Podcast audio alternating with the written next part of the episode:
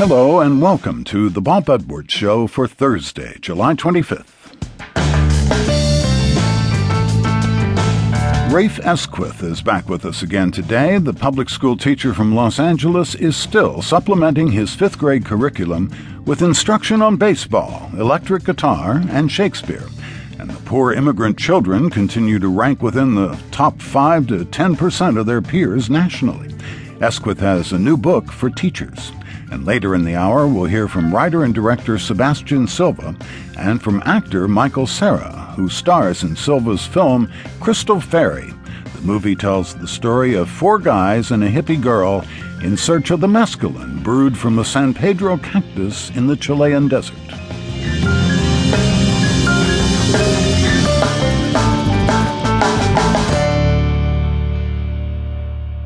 Take a moment and think back to your favorite teacher. That person probably had a special ability to inspire your best work. My guest today is one of those unique teachers, and he's written a book to help new recruits to the profession. It's titled Real Talk for Real Teachers, Advice for Teachers from Rookies to Veterans.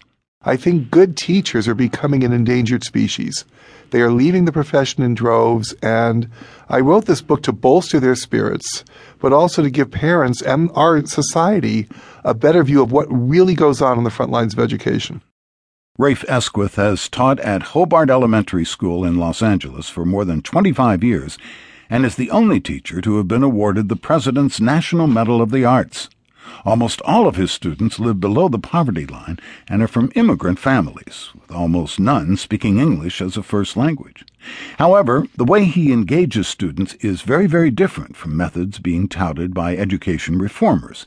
One of the more controversial reformers is Michelle Rhee. She was the chancellor of public schools in Washington, D C, and is a product of Teach for America, which gets recent college graduates to teach for two years after school.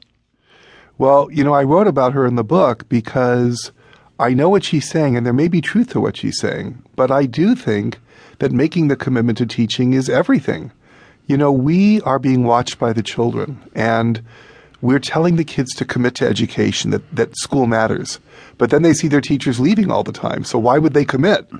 One of the reasons I've been successful is this is my thirty-first year in the classroom, and the kids know I'm not going anywhere, that they're very important to me.